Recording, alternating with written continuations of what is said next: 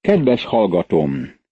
János evangéliuma leírja, hogy Jézust elvezették, hogy keresztre feszítsék. Ez a 94. Zsoltár 20. és 21. versének a beteljesedése.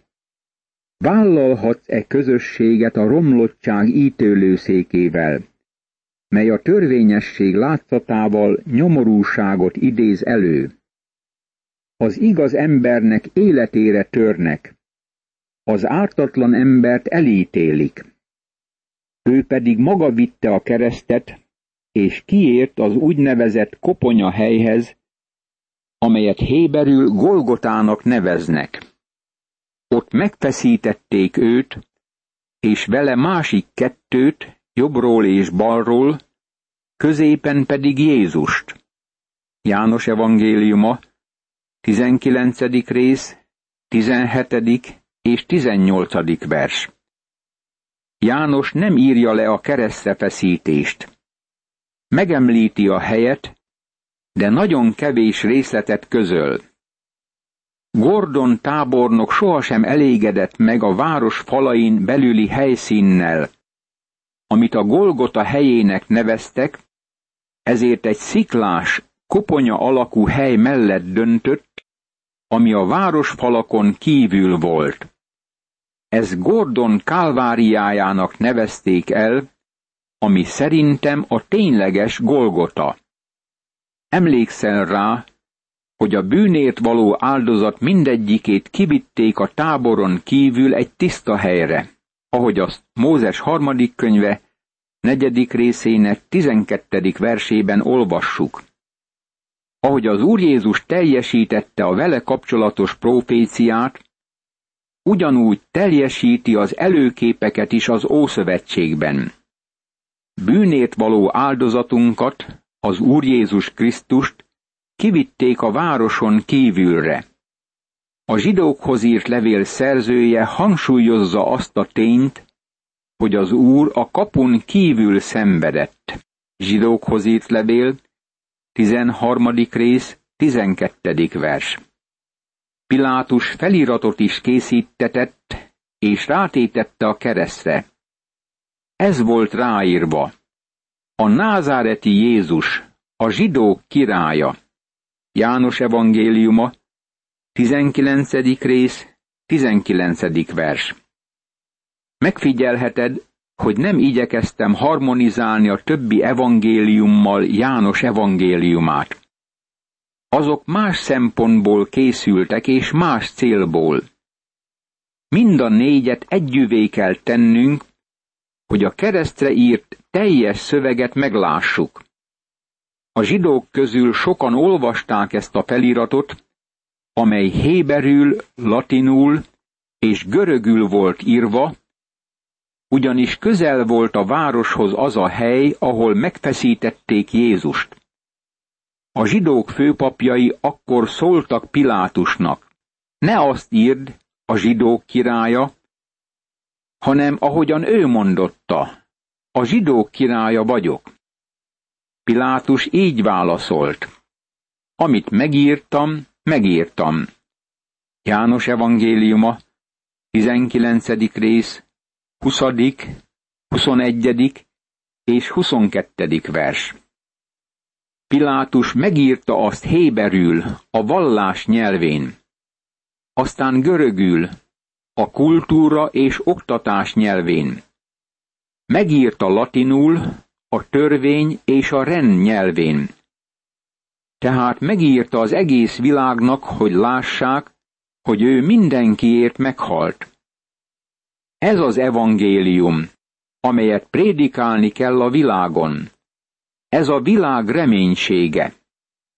A katonák pedig, amikor megfeszítették Jézust, fogták felső ruháit, elosztották négy részre, mindegyik katonának egy részt. Fogták köntösét is, amely varratlan volt, felülről végig egybeszőve. Ekkor ezt mondták egymásnak.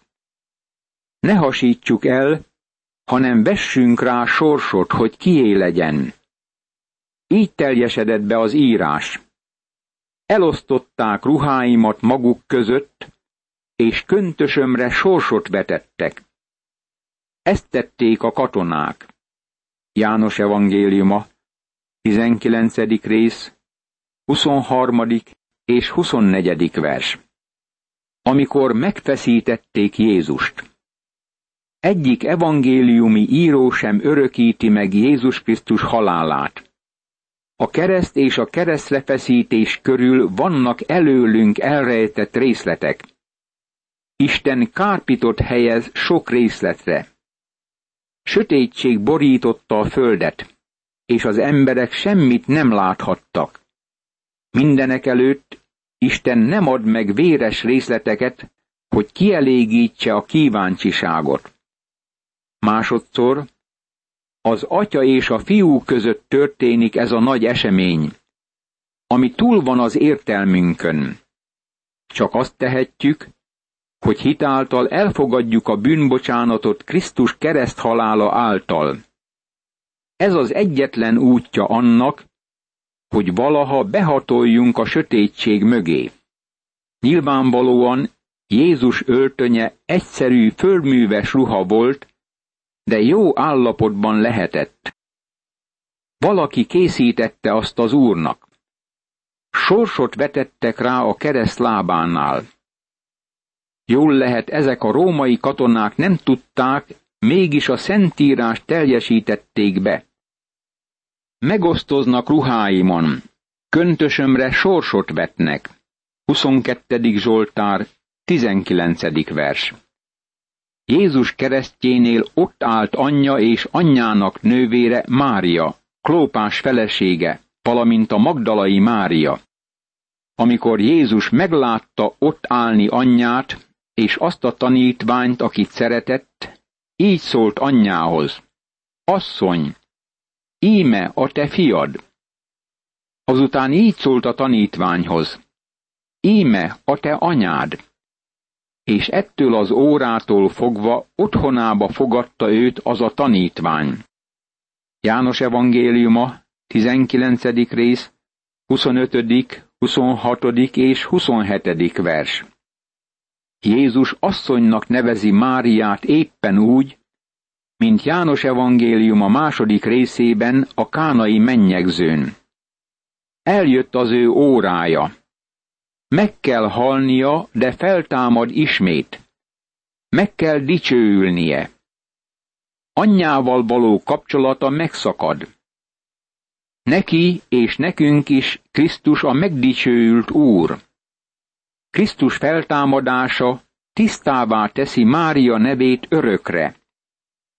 Asszonyi hírneve igazolást kap de Máriának is hittel kell Krisztushoz járulnia, mint bármelyik más hívőnek. Míg Krisztus haldoklik a világ bűneiért, nem hanyagolja el édesanyját.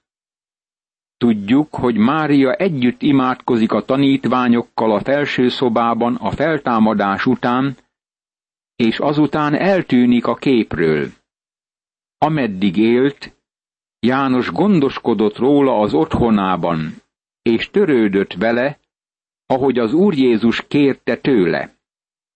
Jézus ezek után tudva, hogy már minden elvégeztetett, hogy beteljesedjék az írás, így szólt. Szomjazom. Volt ott egy ecettel tele edény. Egy szivacsot ecettel megtöltve izsópra tűztek, és odatartották a szájához. Miután Jézus elfogadta az ecetet, ezt mondta, elvégeztetett, és fejét lehajtva kilehelte lelkét. János evangéliuma, 19. rész, 28., 29. és 30. vers. János gondosan mutatja be, hogy a Szentírás beteljesült. Vannak fejezetek az Ószövetségben, amelyek különösen foglalkoznak a keresztrefeszítéssel. Felsorolom ezeket. A 22. Zsoltár.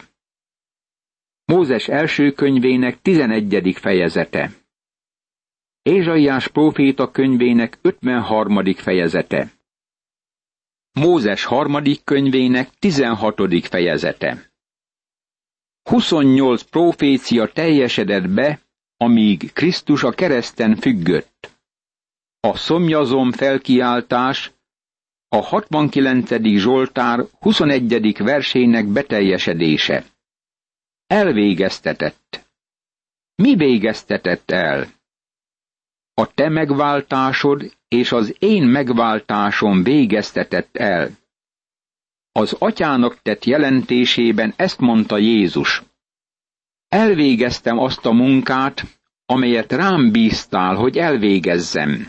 Mivel péntek volt, a zsidók nem akarták, hogy a testek szombaton a kereszten maradjanak. Az a szombat ugyanis nagy nap volt. Arra kérték tehát Pilátust, hogy törjék el a lábszárcsontjukat, és vegyék le őket. Ezért odamentek a katonák, és eltörték az egyik, majd a másik vele együtt megfeszített ember lábszárcsontját. Amikor pedig Jézushoz értek, mivel látták, hogy már halott, az ő lábszárcsontját nem törték el, hanem az egyik katona lándzsával átszúrta az oldalát, amelyből azonnal vér és víz jött ki.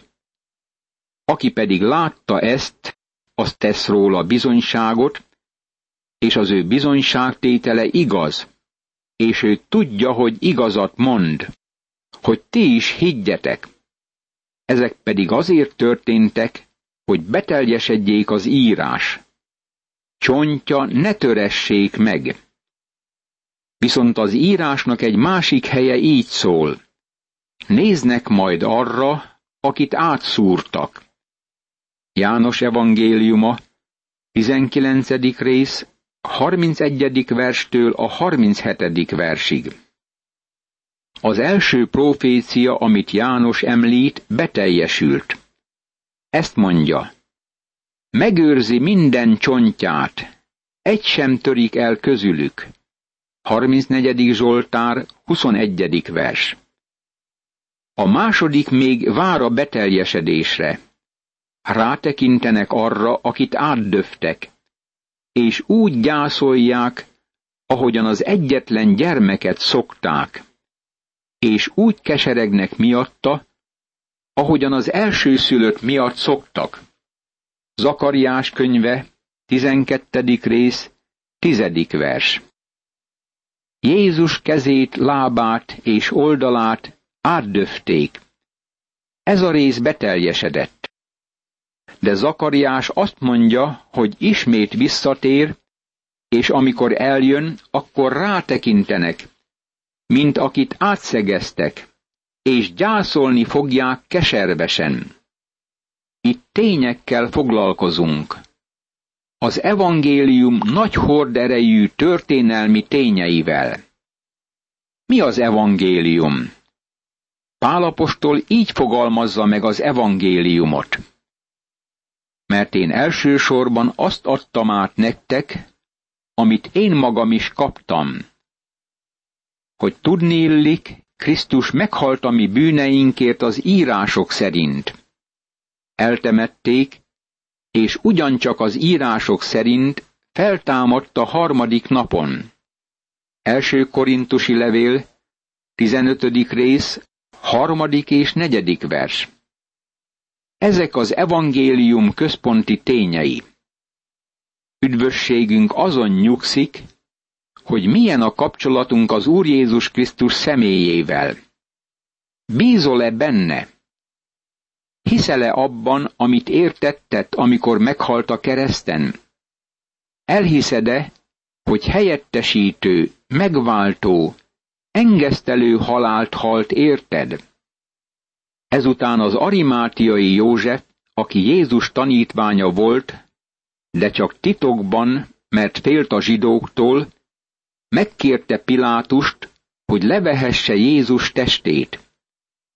Pilátus megengedte neki. Elment tehát, és levette Jézus testét. Eljött Nikodémus is, aki először éjszaka ment hozzá, és mirhából és aloéból készült kenetet hozott, mint egy száz fontnyit. Fogták tehát Jézus testét, és leplekbe takarták az illatszerekkel együtt, ahogyan a zsidóknál szokás temetni.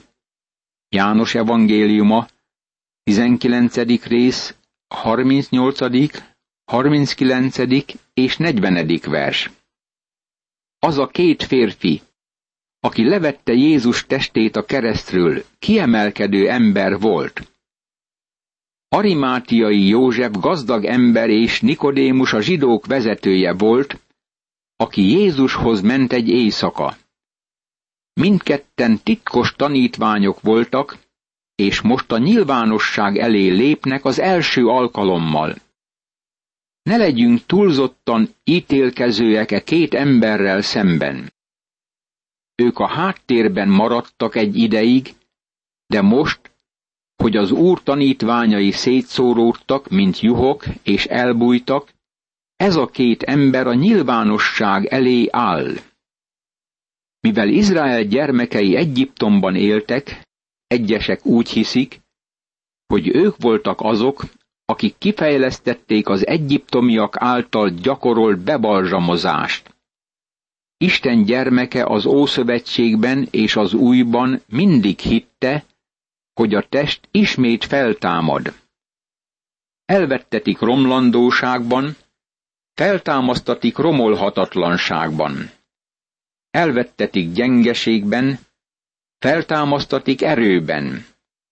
Az megdicsőült test lesz. Ezért Isten gyermeke tisztelettel bánik a testtel. Akkoriban az volt a szokás, hogy körülbelül a test felesúlyának megfelelő balzsamozó szert alkalmaztak, ezért arra következtetünk, hogy az Úr Jézus testsúlya körülbelül 90 kiló lehetett. Felkészítették a testet úgy, hogy bedörzsölték mirhával és aloéval, aztán lepedőkkel fonták körül. Ezáltal kizárták a levegőt. Kezdték az egyik újjal, aztán mindegyik újat betekertek ilyen módon, majd a kezet, a kart és az egész testet. Más szóval az Úr Jézus testét úgy betakarták, mint valami mumját. János evangélista különösen azt említi, hogy leplekbe takarták a testet, és felhasználták az illatszereket is, mert ez nagyon fontos részletnek tűnik János előtt. Emlékszel rá, hogy a feltámadás reggelén, amikor János látta a lepedőt a sírban, és a test nem volt benne, megértette, hogy feltámadás történt, és hitt. Azon a helyen, ahol Jézust megfeszítették, volt egy kert, és a kertben egy új sír, amelybe még senkit sem helyeztek. Mivel közel volt a sír, a zsidók ünnepi előkészülete miatt ott helyezték el Jézust.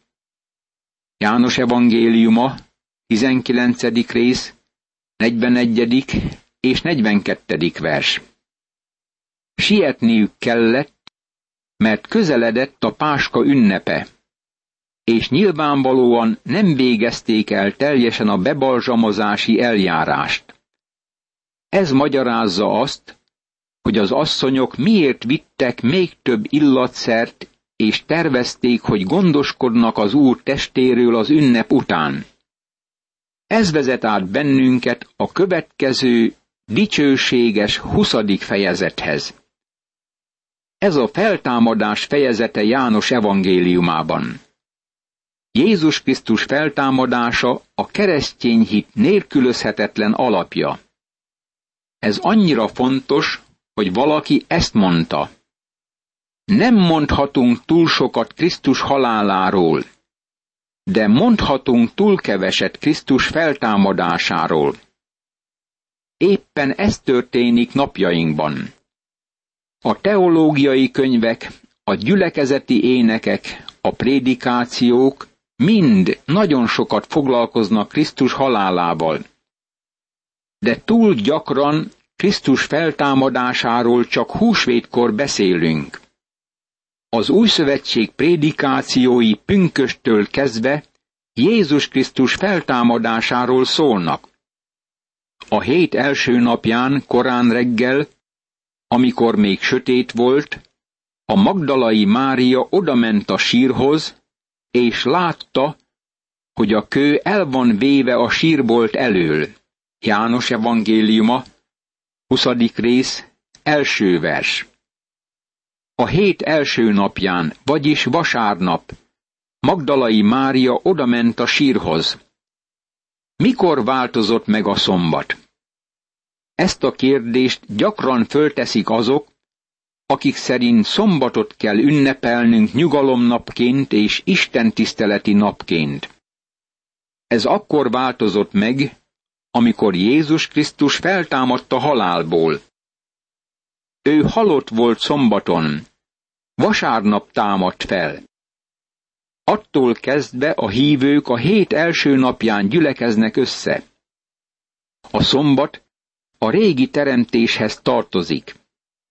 Miután Isten megteremtett mindent, megnyugodott a hetedik napon. Most az Úr Jézus Krisztusban történt új teremtéshez érkezünk. Pünkösd vasárnapra esett a hét első napjára. Érdekes, hogy János, az utolsó evangélium írója hangsúlyozza, hogy a hét első napja volt, amikor Jézus feltámadta halálból. Imádkozzunk! Hála, dicsőség és felmagasztalás neked, Úr Jézus Krisztus, aki feltámadtál a halálból az én megigazulásomért. Köszönöm neked ezt a nagy győzelmet, és köszönöm azt a reménységet, hogy mivel te feltámadtál, én is feltámadok egy napon, és örökkön örökké veled élek a dicső mennyországban. Ámen.